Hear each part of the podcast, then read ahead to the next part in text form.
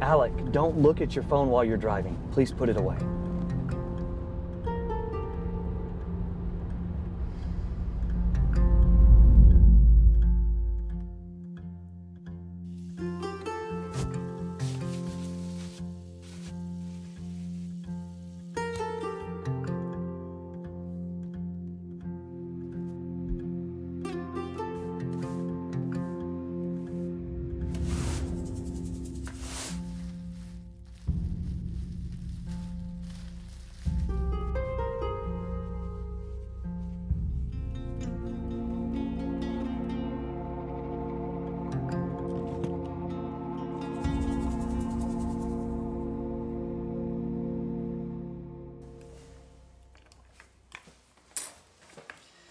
Son, could you please put your phone away while we're at the table? Dad, why are you always on my case? All the time. Alec, could you please put your phone away just while we're at the table? We want to hear about how your day is going. How's, how's your friends? How's school? School's going well. The guys are good too. Actually, I was hoping I could go over and see them after dinner. Would, would that be all right? Of course. Just make sure that you clean up and do your dishes before then.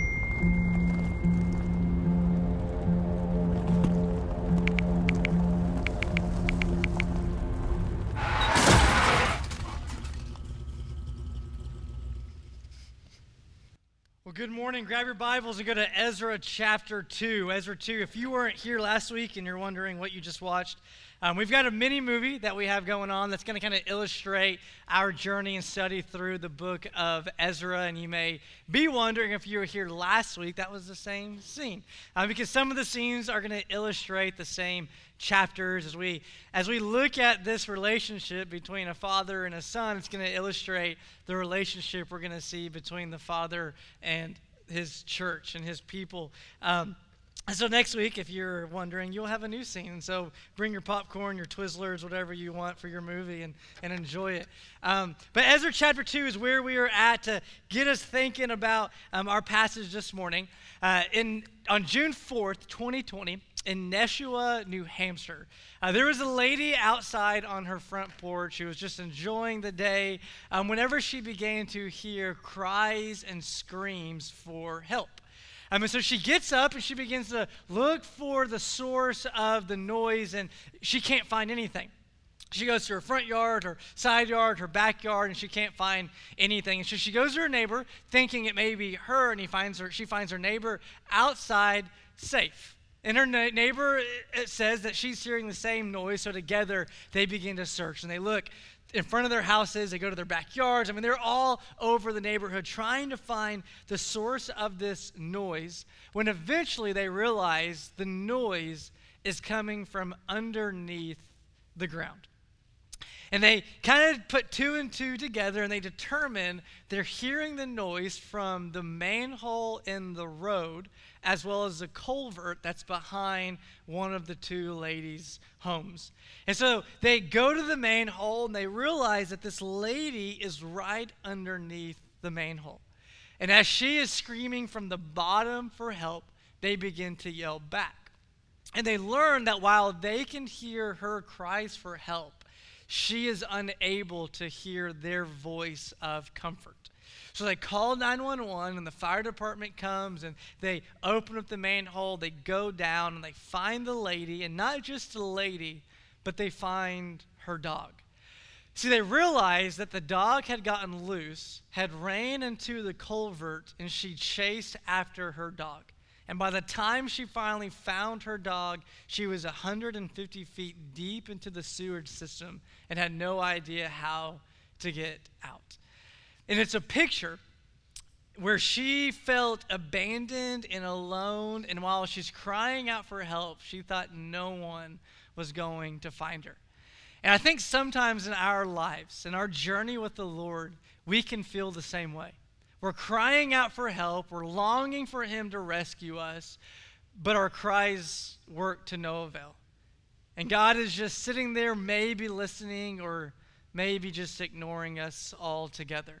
And the main idea of our text this morning, the main truth I want us to see, is that God has not abandoned his people. God has not abandoned his people.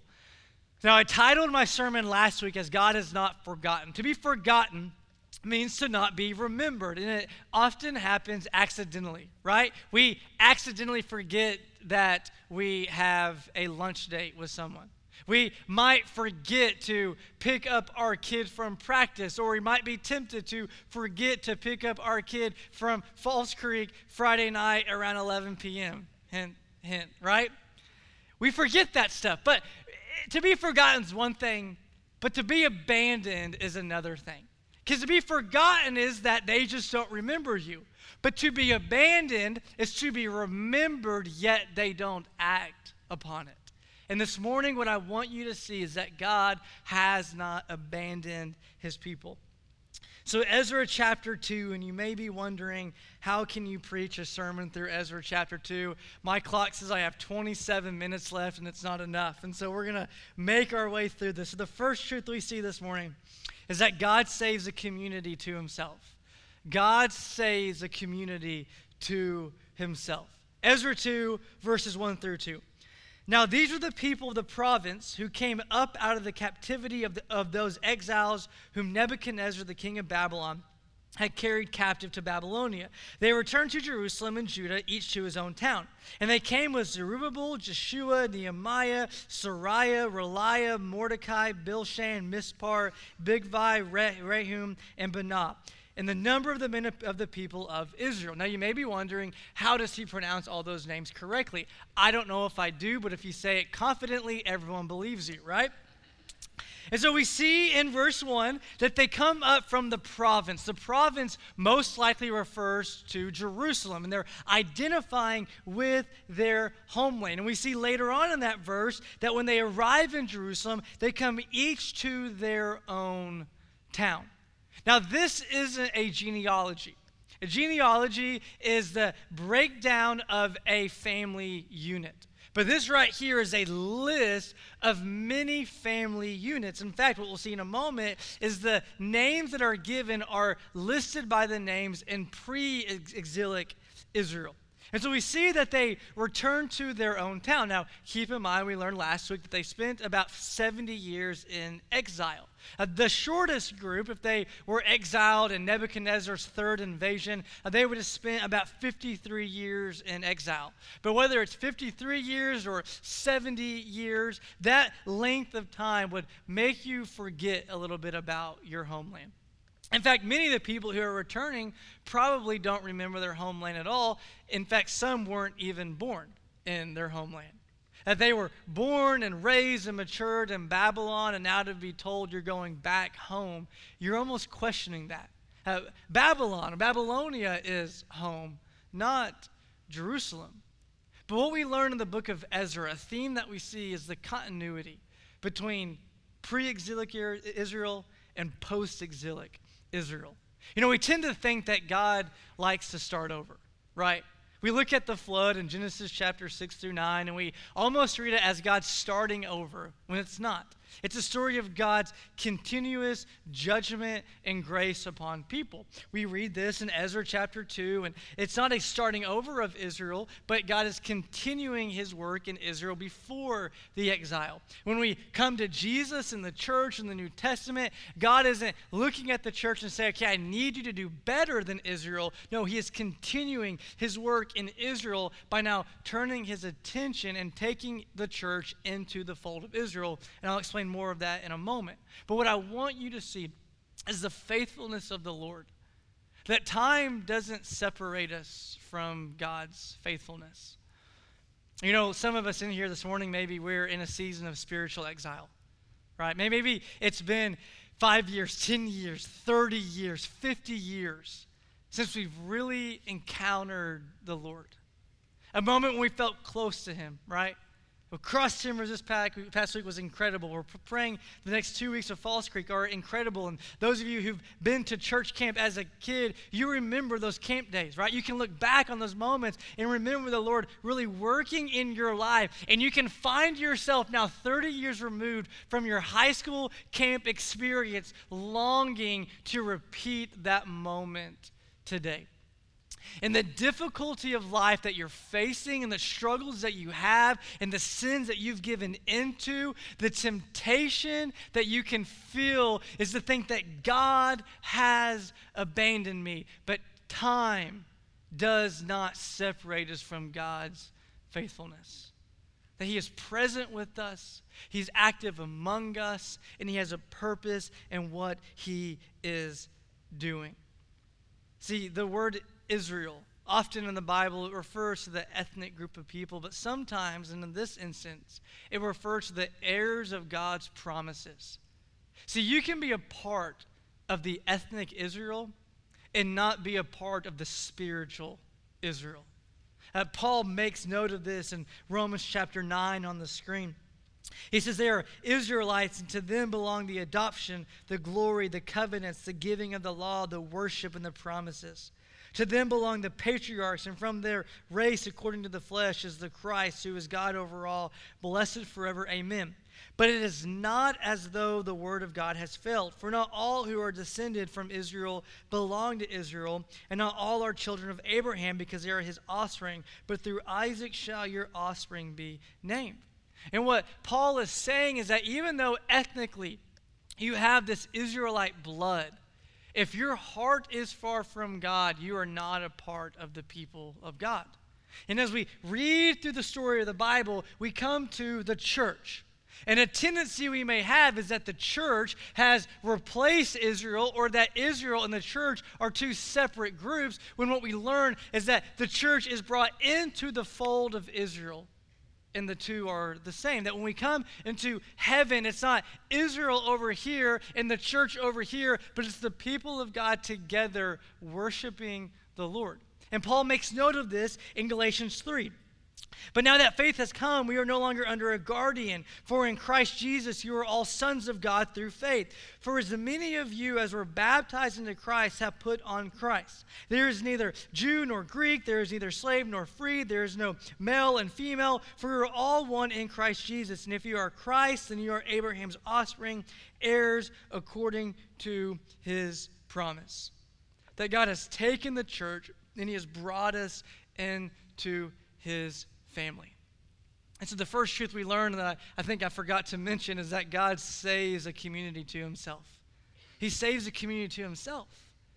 See, we learned last week that God has called the Israelites to go back to Jerusalem to do what? To rebuild the temple. Ezra one is the why of the return, and Ezra two is who returns. And they go back and they build, rebuild the temple, because the temple is a place that God dwells with his people. When God saves Israel, he is saving a people to himself, but not just to himself. He's saving a people to each other. That they're a community that God has brought together. And so to apply this to our context today, the church community that you're involved in is important. And that the idea of church membership is biblical. That we learn throughout the Bible that the way you become a part of the church is through faith in Jesus, repentance of sin, and following through believers' baptism. Now, the first two are the same. Faith in Jesus and repentance of sin. The two are the same, uh, the two sides of the same coin, and that's what saves you. But I demonstrate that now through believers' baptism. And once I've been baptized, because of my faith in Jesus, I'm now brought into the church, and I find a local church to participate in. Now, I feel like, and I need to mention this, I think sometimes in our culture we hear church membership and it's almost like talking about money, right? We don't like it when the preacher talks about money, because we like our money. We almost feel like he just is after our money. And we do the same thing with church membership, that all he wants is my time and to be here so he can say how many people are coming. But listen, this isn't a guilt trip about you being involved, but it's about you understanding that your soul needs people, that you are not created to live in isolation. You are created to live in community. And just having Christians around you is not enough. You need a people that you made a covenant with, to be with, and to live alongside life with.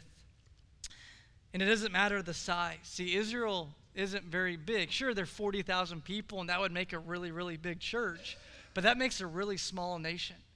But the size of the group isn't what's important. What's important is the size of God and the work of God and what he's doing. And listen, building the church isn't always pretty.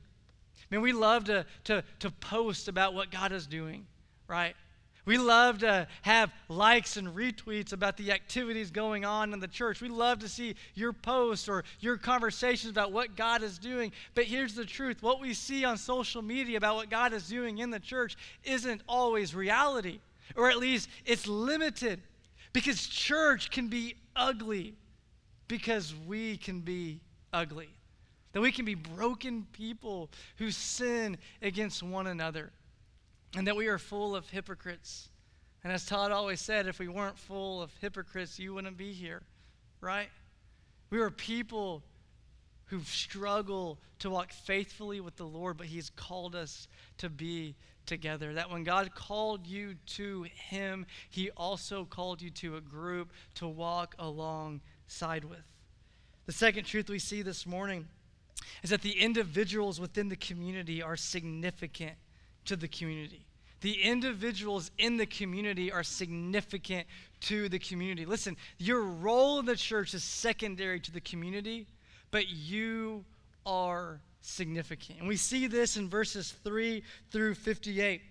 Now, you may have just panicked and thought, I'm about to read all those names, but I'm not I'm not going to, um, because I will mess up and my confidence doesn't last that long.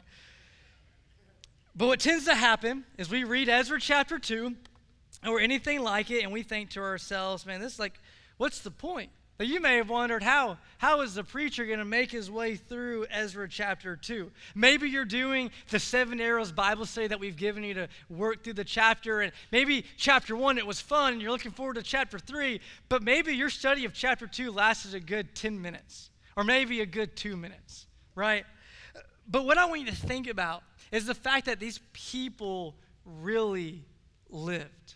Like, imagine for a moment that you read your great-great-granddaddy's name, that rather than seeing names like Pehath Moab or names like Hezekiah, you see Smith, Fulbright, names that you can identify with, that these are real people. Listen, historically, this is given to show the Persian government those who came back, those who return. But spiritually, it's given to remind us of the faithfulness of God. Now, just a, a few notes to make just so we address it. In verses, verse two, we see a list of eleven names. Uh, Ezra is going to use the list again in the book of Nehemiah. And in Nehemiah chapter seven, there's an added name to there. And it's not because Ezra intentionally, or not because he accidentally left someone out, but because he intentionally meant to. That for some reason, Ezra chose not to mention a certain name, and so it's no big deal. And second, uh, the Nehemiah you see is not the same Nehemiah of the book of Nehemiah. The name Mordecai isn't the same Mordecai of the book of Esther. Um, it's common, just like today, for people to share names. Uh, just like in Chicago, I'm sure there's more than one Michael Jordan, and I'm sure that there's been moments where Michael Jordan made a reservation, and guess who showed up? Not the Michael Jordan, but you. And they were pretty disappointed whenever you showed up, right? And so just like Nehemiah, there's other Nehemiahs out there. And so let's kind of walk through this list, and what, what I want to highlight are the different groups. Uh, first off, in verses three through twenty, we see people listed by their family heads. And these family heads are the names of their great-great-great-granddaddies, right? It's not just their name, but it's referring back to those who lived in Israel before the exile. Uh, and then after the family names in verses twenty-one through thirty-five, we see that they are listed by their towns. And these are the people who couldn't prove that they belonged ethnically to Israel, but they could prove they lived in Israel prior to the exile. And for us, again, it's just a listing of people by their family or by their land, but it's just a constant reminder of God's faithfulness. Remember in Genesis seventeen, the promise the Lord made to Abraham? What does he say in verses six through eight?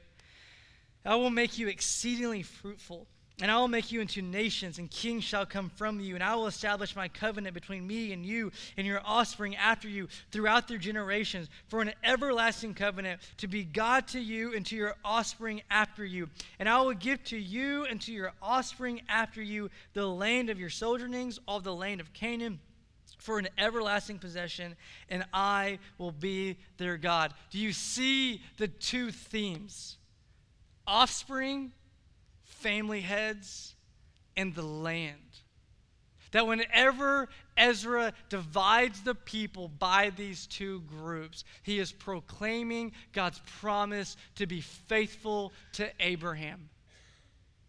That a thousand, fifteen hundred years later, God is fulfilling his word.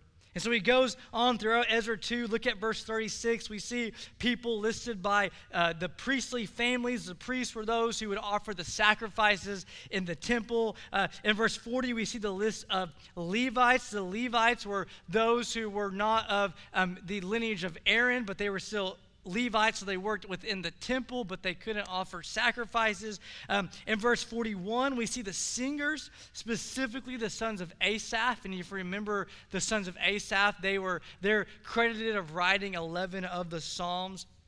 Ezra two forty-two, we see the list of gatekeepers who were responsible for guarding the entrances of the temple to keep nothing unclean from coming in. Uh, two forty-three, we see the temple servants. Those are the ones who would come into the temple and they would help the Levites with small tasks. And then we see in verse fifty-five, the sons of Solomon's servants. Those were the men who helped build Solomon's temple, and they stayed in Israel once it was finished. The point I want you to see is that every person who returned was significant in temple worship. And the same is said of us. Every one of us in here, we are significant in the worship of the Lord. Growing up, my school in third, fourth, and fifth grade, we had an announcement program called K I D S. Um, and every day about two fifty-five before we got released for the buses, it would come on T V and they would share like the upcoming week's announcements, and they would talk about uh, kind of the, the football team or the basketball team, how they're doing. And so uh, you had to apply for it, and one of the, the, the requirements was good behavior.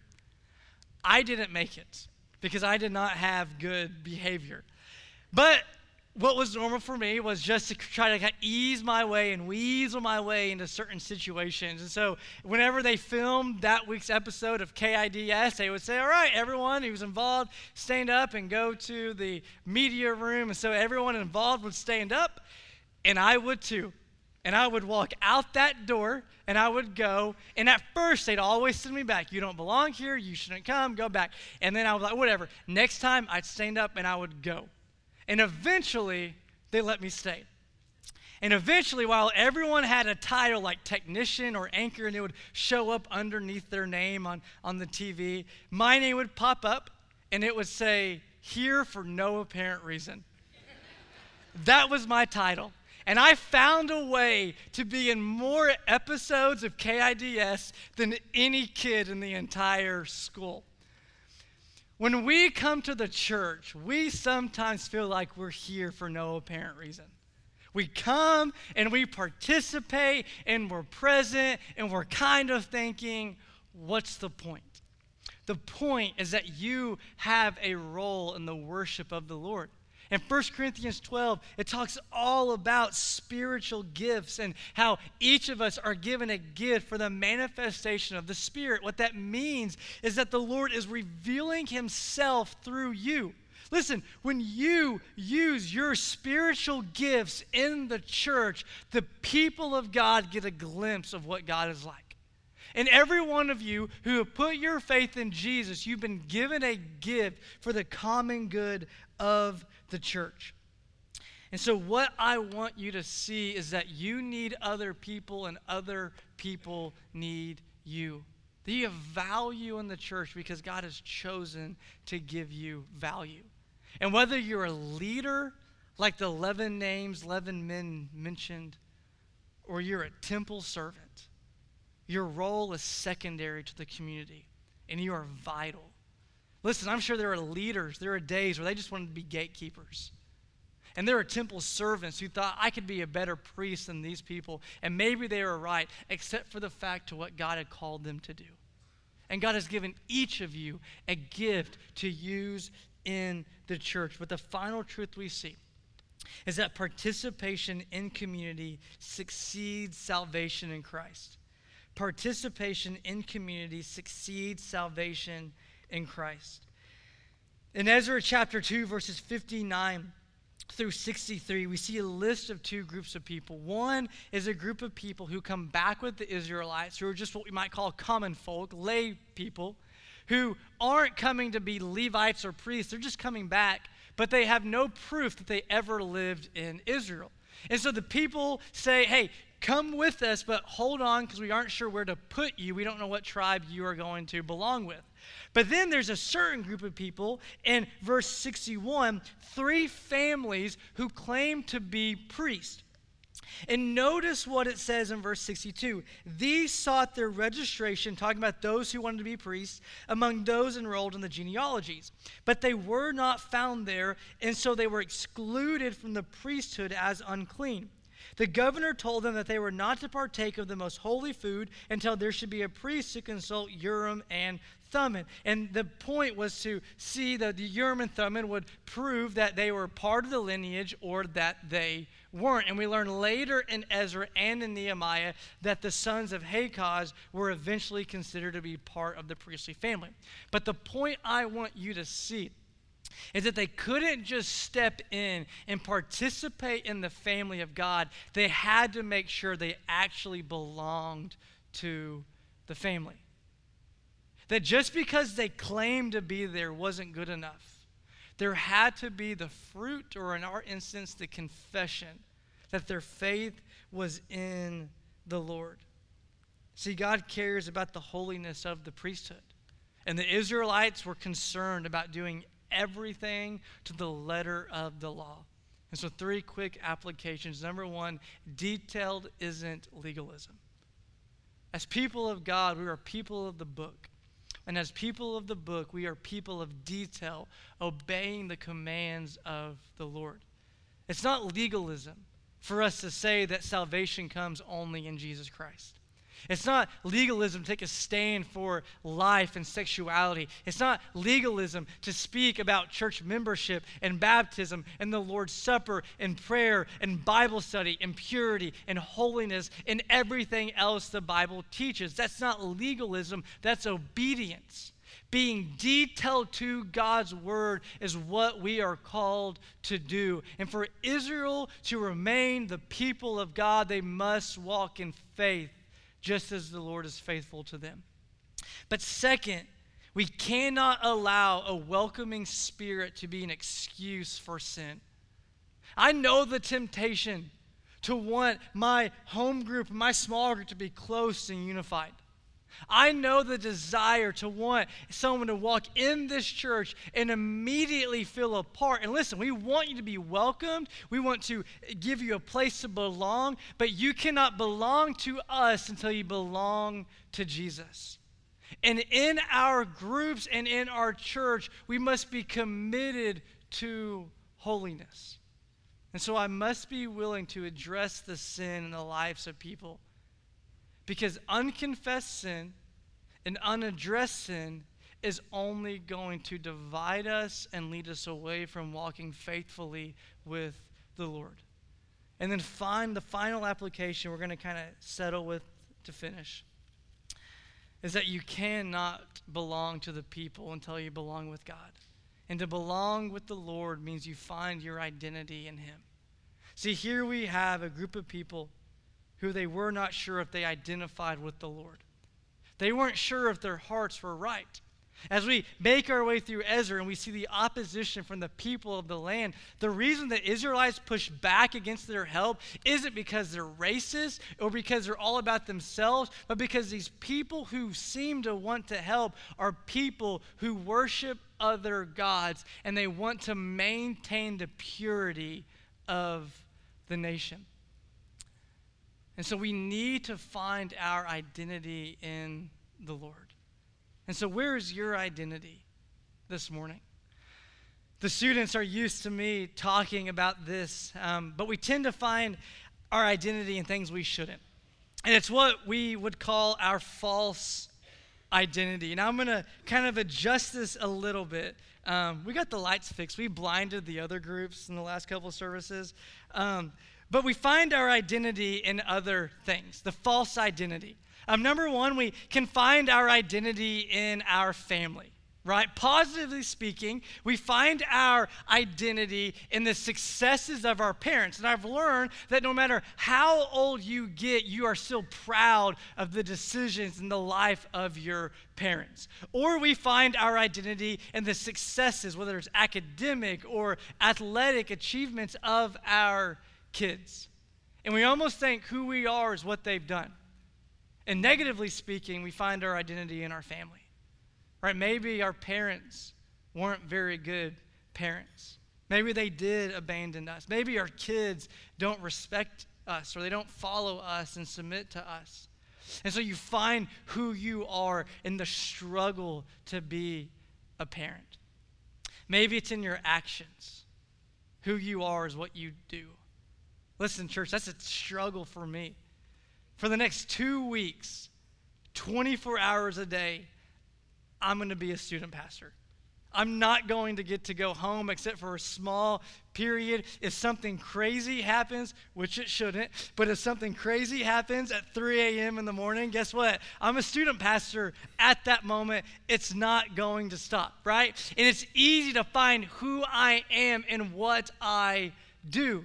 And when we think about our walk with God, it's easy to find your acceptance or think your acceptance by what you do, by what you say, by how you attend church, by your Bible study, right? Remember as a, as a kid, I don't think we do it so much anymore, but when you were younger, you came to Sunday school and you checked off the box on the offering card. Read my Bible this week, gave the offering. That's why I'm checking this card. Uh, prayed, went to church, shared my faith, and it's like I was a good believer because I can f- check off all these boxes.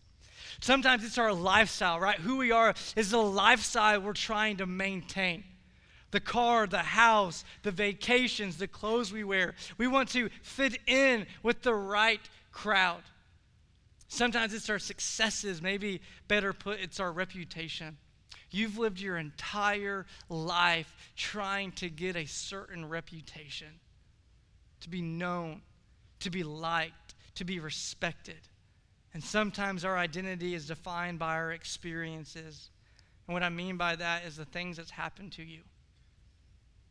It's waking up each and every day struggling with anxiety and depression. It's that cancer diagnosis. It's that abuse that took place in your life. And each and every day, you're trying to find freedom from that. But what you begin to do is let your family, your actions, your lifestyle, your successes, and your experiences define who you are. And when things fall apart, you panic. Your family sins, so you do everything you can, even if it's ungodly, to keep them in order. Your actions aren't good enough, so you try harder. Your lifestyle falls apart, so you do everything to maintain it so you fit in. Your successes get overlooked, or your reputation gets diminished. You lie and you lie and you lie until you gain fake respect again. And then finally, your experiences. They've gotten to the point that you think that's who you are, so everything you do in your life is all about this past. But church, that's not who you are. And that false identity that you're chasing after, that you're living in, that you're trusting in, it's not giving you the satisfaction and the purpose that you want. And so what do we need instead? Well, we need what I call the true identity. That each morning we look into a different mirror, a spiritual mirror of a true identity that Christ has given us and that defines us. One where we are triumphant people, people who are no longer slaves to sin, but we have victory over it. People who are not slaves to our experiences, people who are not slaves to the decisions of our family, but people who are triumphant because Jesus has given us the victory. People who are righteous and redeemed, justified by the blood of Jesus, that every single morning I don't have to look in this mirror and try to uphold this lifestyle or keep this reputation, but I can trust in what Christ has given me, knowing that this will never fade. It's I'm unusual. I don't fit in. Do you recognize how strange this is right now? You got up this morning, got your kids all together. Why? So you could put your hands in the air, sing a little bit, open up a book that was written thousands of years ago, and worship a guy we claim to have risen from the dead that's going to come back riding a white horse with a sword in his mouth. And we try to make it fit with this lifestyle we're trying to live. It's weird. But why do we do it? Because it's true. And so as people of God, we want to embrace this unusual aspect and proclaim it. Because listen, what makes people want to come to Jesus is not that you look like them, it's that you're different from them. Sure, they may persecute you and make fun of you and slander you, but when they lose hope, they're not going to people who are like them, they're going to people who are different from them. And you're raising kids that you want to grow up and look different from the world so that you can change it. And then finally, you're embraced by God, adopted into his family. That while this family may fail you, and members of this family may fail you, the father of this, fa- this family never will. That he's faithful to you and he loves you. And so you have the decision each and every day to say, am I going to find my identity in this or in the Lord? And so we have a group of people here who don't quite have an identity yet. But we do know that anyone who's willing to come before the Lord is eventually accepted, that they're brought in, that these people who come in Ezra two, they're not left out on the outsides. That if their heart is genuine and they put their faith in the Lord, they are brought into the fold of God. You know, one thing I think about as I read Ezra two is the many, many people that Ezra doesn't list. And that can be hurtful, right? That maybe your great-great-granddaddy did come back. And you look for his name and it's not there. And you're wondering, why would Ezra leave him, leave him out? You know what? Sometimes in the church, we don't get notoriety. We don't get mentioned. We don't get praise from the stage or the announcement video, and that's okay. But there's one list that you don't want to be left out of, and that's the list in the Lamb's Book of Life that lists every person who's put their faith in the Lord. And if your name is not found in that list, you will not be welcomed into the presence of God. So how do I get there? Simply by putting my faith in the Lord, confessing my sin to him. And in that confession of faith, I'm brought into God's presence. This past week, nine of our fourth and fifth graders put their faith in Jesus, and for eternity, they're walking with the Lord. And we praise that, right? And so my question is, how many of us this morning were like those fourth and fifth graders this week, dead in their sin, but now this morning are ready to come to life in Christ? In our moment of invitation when we sing, I want to invite you to come, to come and to respond in faith and to put your identity in the Lord, not to chase after this false identity, but to find this true one that only Jesus can give you. And the rest of us, we've made that confession, we've repented from our sin. Now it's time for us to be involved, to participate in this family. Maybe it's join as a church member. Maybe it's to find a way to serve and to help others find their place in this family, whatever that looks like. This is a chance for you to respond to whatever God is saying on your heart and in your mind now. Let's not wait. Let's not hesitate, but let's come before the Lord and give ourselves to him. Let's pray. Father, we praise you for this list, the list of the returnees who came back. And God, we praise you even more for the fact that, God, you've welcomed us to be a part of this list.